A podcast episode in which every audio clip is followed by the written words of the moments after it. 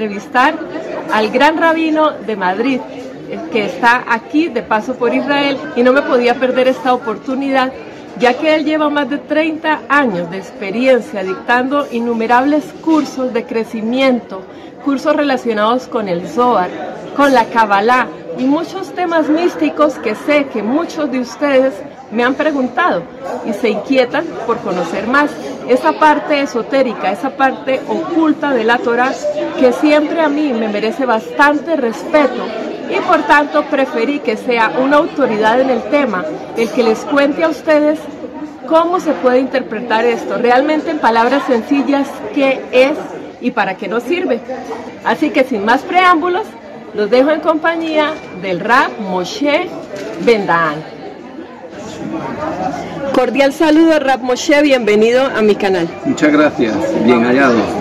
De verdad que es para mí un honor estar acá frente a usted y poderlo traer de invitado con toda mi comunidad.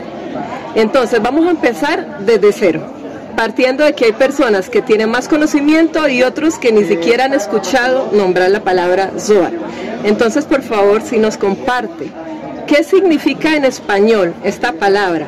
¿Por qué hablamos del Zohar Akadosh y cuál es la relación con la Torah? Bueno, Zohar en hebreo etimológicamente significa resplandor, luz. Y el Zohar es eh, la transmisión oral que Moshe Rabenu recibió cuando estuvo en el monte Sinai. Nosotros sabemos que el pueblo de Israel salió el 15 de Nisan de 2448 de Egipto y esa es la festividad que celebramos la Pascua judía, el Pesa, y que luego el 1 de Sivan llegaron a la llanura del monte Sinaí, a los pies del monte Sinaí, y el día 6 de Sivan recibieron los 10 mandamientos. Y al siguiente día, el 7 de Sivan, Moshe Rabenu subió 40 días y 40 noches a recibir toda la Torah. Y Moshe Rabenu bajó el 17 de Tamuz de 2448 con las tablas y con toda la Torah aprendida. Pero ocurrió una tragedia que cuando bajó se encontró que el pueblo había hecho el becerro de oro y por tanto rompió las tablas porque dijo este pueblo no es digno de poseer estas tablas que en ella está escrito que no tendrás otros dioses ni harás representación de la divinidad en el segundo mandamiento que todos escucharon. Ahora, ¿qué recibió Moshe durante estos 40 días? Pues Moshe recibió los 613 preceptos que componen toda la Torah con todas las explicaciones, porque el pueblo de Israel cuando estuvo en el monte Sinai escuchó los 10 mandamientos, pero estos mandamientos eran solamente definiciones. Por ejemplo, dicen no matarás, pero no matarás eh, ¿qué pasa si alguien viene a matarte? Si puedes en defensa propia defenderte o no puedes defenderte. ¿O qué quiere decir? No matarás cuando una mujer va a dar luz y el feto pone en peligro la vida de la madre. Si hay que dejar que eh, ocurra lo que Dios decida o si el feto está dentro, la madre tiene prioridad. Por tanto, eh, hay una ley oral que acompaña a esta ley escrita. Porque, por ejemplo, está el precepto escribirás estas palabras en los portales de tu casa. Ahora, ¿qué es lo que tienes que escribir? Se habla de la mezuzá, ese pergamino que contiene los dos primeros fragmentos de la Shema, pero ¿de dónde sabemos que eh, la mezuzá implica un pergamino, escribir los dos, los dos primeros fragmentos de la, de la Shema y que tiene que estar en el tercio superior de la puerta? Todo esto es ya la ley oral. Y cuando Moshe Rabenu subió al monte Sinaí, Dios le enseñó no solamente los mandamientos, sino todas las particulares, particularidades de los mandamientos que es la ley pero también le enseñó la parte mística, la parte más profunda. Se dice que hubo algo que Moshe Rabenu no pudo entender y era solamente los taguines esas antenitas que algunas letras tienen, como por ejemplo la letra Zay, y que fue lo único que Moshe Rabero no pudo entender y que él le preguntó a Dios, dice, ¿y estas antenitas qué significan? Dice, habrá alguien que las sepa descifrar en el futuro y quiere a Rebi Akiva. Y Akiva justo entendió lo que Moshe no entendió. Y la pregunta es cómo es posible que Akiva revelara un conocimiento que el propio Moshe Rabero no pudo revelar y es porque Akiva vivió eh, la espiritualidad desde la ocultación. Y Moshe Rabbeinu vivió la espiritualidad desde la revelación. Y por tanto Rabbi tiene mucho más mérito porque mantenerse en un estado elevado espiritualmente cuando hay una ocultación, cuando hay una destrucción del templo, cuando hay una una mortandad enorme en la guerra de Bar cuando todo ya parecía perdido, mantener la espiritualidad y mantener el liderazgo y la erudición, por eso Rabbi Akiva tenía más mérito y pudo revelar lo que no reveló Moshe Rabenu. Pero aparte de eso, Moshe Rabenu entendió todos los secretos. Y esos secretos es lo que nosotros llamamos la Kabbalah. Kabbalah quiere decir recepción, es lo que Moshe Rabenu recibió como ley oral que es el significado místico, el significado profundo de la Torah. Y por tanto, mm, todo ese conocimiento luego eh, Revisión lo reveló durante los 13 años que estuvo en la cueva con su hijo eh, Rabbi Elazar. Durante esos 13 años, eh, Revisión profundizó en todo ese conocimiento místico y lo escribió y lo divulgó. Y eso fue lo que se llamó el Zohar, que es la explicación mística de la Torah para entender la, profundidad, de la Torah. Porque hay muchos preceptos que no lo podemos entender si no es desde el lado eh, místico abstracto. Ok, Raf, entonces retomando sus palabras, la cábala, quedamos en que en español significa recibir. Y estamos hablando de aquella tradición oral que Moshe Rabenu recibió directamente de Hashem, del Eterno. Y lo que pretende es revelar las doctrinas ocultas, podríamos decir, ¿cierto?, acerca de Dios y del mundo. Como ayudarnos a conectar mejor con el Creador. A entender mejor la creación. La interpretación de esa mística. Efectivamente. Ok, y ahora que tocamos ese tema, también quiero que usted le cuente a nuestros seguidores y hablo nuestros porque el Rab Moshe también tiene un canal en YouTube que los invito a visitar y se llama La Cábala con Rab Moshe Bendadán. Yo les voy a dejar los links en la descripción, también en Instagram una cuenta que se llama Crecer en Cábala. Y dentro de esto, el, parte del contenido de todos los cursos que le enseña, me llamó la atención dos principales donde usted habla, uno dice el crecimiento espiritual según la Kabbalah Incluso en alguna parte nos toca el tema de las herramientas del amor, de que hay cuatro herramientas, de verdad que es muy bonito, muy, los invito a que visiten para que sepan de qué estoy hablando. Y hay otro que es el que está haciendo en este momento, creo que lleva como ocho entregas, eh, que se llama eh, Introducción al Zohar, el secreto de la bendición. Y ahí hay una frase en la que usted dice activar desde abajo, desde este mundo material, el mundo espiritual.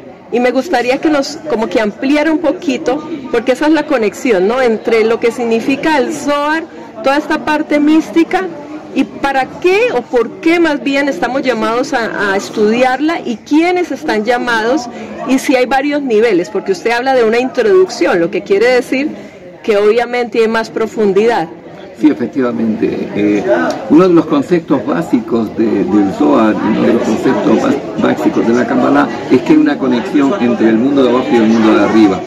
Esa fue justo la gran discusión eh, eh, que llevó a la destrucción de la humanidad. Casi, casi toda la humanidad se hubo una destrucción cuando la época de Noah, de Noé y la Torah nos dice que pasaron 10 generaciones de Adán a, Noah, a Noé y que toda, la, toda esa generación se corrompió.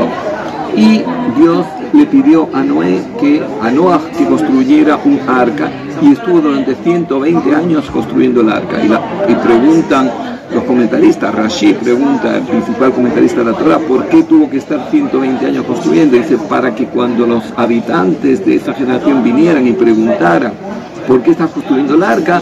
Para que no le advirtiera que Dios iba a traer un diluvio, iba a destruir la humanidad si las personas no cambiaban su conducta. Y ellos no podían entender que hay una conexión del mundo de arriba con el mundo de abajo, no podían entender. Dice, ¿qué tiene que ver lo que nosotros hacemos con el mundo de arriba? y por tanto legitimaron el mal y siguieron haciendo el mal porque no entendían que hay esa conexión.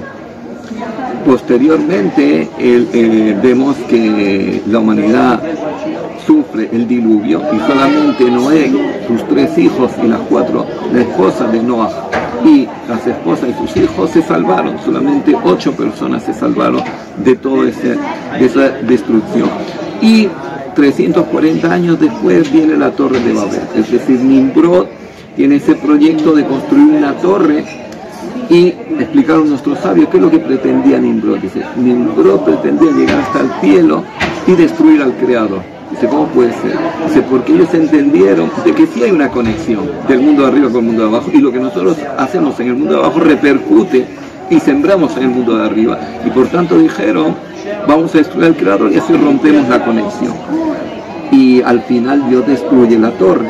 Y en el Zohar uno de los conceptos eh, más importantes es lo que se llama Ma'ignubin o Ma'izichrin, es decir, las aguas eh, del mundo de abajo y las aguas del mundo de arriba. Quiere decir que nosotros a través, o nuestro despertar de abajo con el mundo de arriba, lo que, lo que viene a decir es que hay leyes espirituales que interactúan dentro de la creación y estas leyes espirituales, una de ellas, por ejemplo, la ley de causa y efecto, mida que negue mida, como nosotros activamos, así activan con nosotros. Es decir, ahí por ejemplo el rey Salomón dice que la caridad libera de la muerte. ¿Qué quiere decir? Que si tú eres sensible con la aflicción del pobre y le das un dinero al pobre, es como darle la vida por tanto, tú le diste la vida al pobre, es digno que Dios te dé la vida a ti. Muchas gracias, Rap. Para empezar a hacer el cierre, me gustaría que nos explicara también el concepto del ticún. O sea, ¿qué es lo que tenemos que reparar? ¿Por qué se habla de reparación? Bueno, eh, Dios cuando creó al hombre lo podía haber creado como un ser perfecto, completo. No tenía ningún problema en crearlo de forma completa. Pero sin embargo lo creó potencialmente para que Él termine su propia creación. Y ese es nuestro ticún, esa es nuestra reparación. Nuestra reparación es terminar la creación que Dios dejó incompleta con nosotros. Es como, para poderlo ilustrar de una forma simple, es como un pintor eh, que está pintando un cuadro y cuando empieza a pintar el cuadro le da los pinceles al hijo y le dice termina tú el cuadro y dijo, dijo tú lo empezaste, terminalo tú dice no, es que yo quiero poner tu nombre en el cuadro y se dijo bueno, ¿qué problema hay? termina el cuadro y pon mi nombre dice no, es que yo quiero que tú tengas mérito que tu nombre figure con un mérito y por eso Dios quiso que nosotros seamos creadores. De la misma forma que Él es creador, quiso que nosotros seamos creadores. Y por eso nos dio esa capacidad de creación. No hay ser humano que no sea creativo, no existe. Porque la, la capacidad de creación está dentro de nosotros. Es como cuando nosotros compramos un ordenador y ya tiene instalado su propio programa, pues la, la, la capacidad de autocrearnos solamente existe en el hombre. El, toro nace, toro y muere toro. El hombre nace como tinoc, como bebé. Y si observamos las letras de tinoc, son las letras de ticún. Es decir, si nosotros alternamos las letras de tinoc, pasamos a ticún, que quiere decir reparación. El tinoc, ¿para qué viene? Para hacer su reparación. Y por tanto, cuando el, eh, el, eh, el, feto está en el vientre de la madre, se llama ubar que es con ayin del verbo labor, de pasar. Es decir, el alma pasa del mundo espiritual al mundo material. ¿Para qué? Para nacer como Tinoch y hacer su tikkun. Y por tanto, el tikkun es terminar la obra que Dios dejó incompleta para que nosotros seamos los creadores de nuestro propio ser. Y esa, ese es nuestro verdadero tikkun. Es decir, todo ese potencial de esencia divina que el ser humano tiene de espiritualidad, de amor, de paz interior, sacarlo, aflorarlo. Es como, ese potencial son como semillas que el Creador puso en nosotros y nosotros para que esas semillas crezcan, pues las tenemos que eh, sembrar, las tenemos que trabajar, las tenemos que activar y así puedan poder dar los mejores frutos. Perfecto, Rap. Yo creo que ahora, en este punto, ya lo que quisiera es que usted le haga una invitación a mi gente a que visite su canal, le cuente exactamente, yo lo hice a grandes rasgos, pero qué es lo que usted enseña, por qué decimos que la cabala no es para todo el mundo y que es de diferentes grados y por qué usted siempre habla desde una introducción a. Bueno, eh, la Kabbalah tiene varios grados. El grado más elevado de la Kabbalah es la Kabbalah práctica. La Kabbalah práctica consiste en conocer los 72 nombres de Dios que activan las fuerzas naturales de la creación, en conocer eh, el, mundo de los ángeles y cómo activar a los ángeles. Eh, y todo eso es parte de la Kabbalah práctica que hoy en día está prohibido hacerlo. Es decir, ya desde la época de Revisa Gloria, él lo prohibió, porque dijo que nosotros no estamos en el nivel espiritual, ni tampoco tenemos eh, la ceniza de la vaca roja para purificarnos y poder entrar en esos mundos, y que entrar en esos mundos sin estar en un estado de purificación nos puede perjudicar. Es como que una persona va a la playa y no tiene protector, no tiene bronceado y va el primer día, puede pillar una insolación. Y por eso siempre han dicho la campana es peligrosa pero es peligrosa si se trabaja desde la, desde la eh, práctica. Ahora, yo lo que hago es tomar conceptos básicos de la Kabbalah y aplicarlos al crecimiento espiritual. ¿Qué quiere decir espiritualidad? Espiritualidad quiere decir que cada ser humano es un ser dual. Para poderlo entender es como si nosotros tenemos un taxi y un conductor. El conductor sería la mente y dos pasajeros un pasajero es nuestra naturaleza material, el ego, y otro pasajero es nuestra naturaleza espiritual, nuestra esencia divina. Y ahora la pregunta es quién dirige al conductor, quién instala los mensajes en el conductor, si es nuestro ego o es nuestra esencia divina. Y el conductor sería la mente. Según las creencias que nosotros tengamos en nuestra mente, esas creencias son las que van a determinar nuestros pensamientos, nuestros sentimientos, nuestras palabras, nuestras acciones. Es decir, si yo tengo la seguridad que nadie me puede quitar mi paz interior si yo no quiero, otra persona me puede ofender o me puede decir una palabra inadecuada, pero la paz interior soy yo el que decido perderla, no me la puede quitar nadie. Ahora, si yo lo tengo instalado como creencia de que la paz interior nadie me la puede quitar, cuando alguien me dice una ofensa, pues eh, eh, yo lo juzgo con compasión, digo, es un pobre hombre, es un pobre espiritual. Eso hace que mi pensamiento ya no sea un pensamiento negativo, mi sentimiento no sea negativo, mi palabra no sea negativa, mi acción no sea negativa. Pero ¿quién generó toda esa cadena? Mi creencia. Quiere decir que el crecimiento espiritual lo que intenta es darle el mando de nuestra vida a nuestra esencia divina, que nuestra esencia divina sea la que maneje. Y para eso tenemos que instalar las creencias espirituales en nuestra mente, para que sean las que dirijan nuestra vida. Es decir, que hay una falsa creencia que la felicidad nos educaron de pequeño, que es la felicidad. En el futuro te vas a casar, tendrás hijos, tendrás una mujer, tendrás una profesión, tendrás patrimonio y serás feliz. Y eso es una falsa creencia. Eh, el dinero, el poder, la fama te pueden dar placer, te pueden dar fuerza, poder, seguridad, pero no felicidad. Felicidad es un estado interno de nuestra alma. La felicidad depende de cómo tú activas tus valores internos, tu espiritualidad, tu amor, tu paz interior. Y por tanto, si yo tengo esa creencia instalada, pues ya eh, el día que yo tenga hijos y vea que los hijos no me pueden dar la felicidad porque la felicidad tengo que trabajar yo dentro de mí, ellos me pueden dar placer, pues eso hace que eh, la persona tenga unas creencias positivas, unas creencias correctas y por tanto eh, sus pensamientos, sus sentimientos, sus palabras, sus acciones van a estar eh, adecuadas a ello. Y el crecimiento espiritual lo que intenta es generar es, esa, instalar esas creencias y nosotros y yo lo que hago es tomar la Kabbalah como creencias para instalar en nuestra mente para que nos ayude al crecimiento espiritual. Y por eso conecto el tema de crecimiento espiritual con la cámara.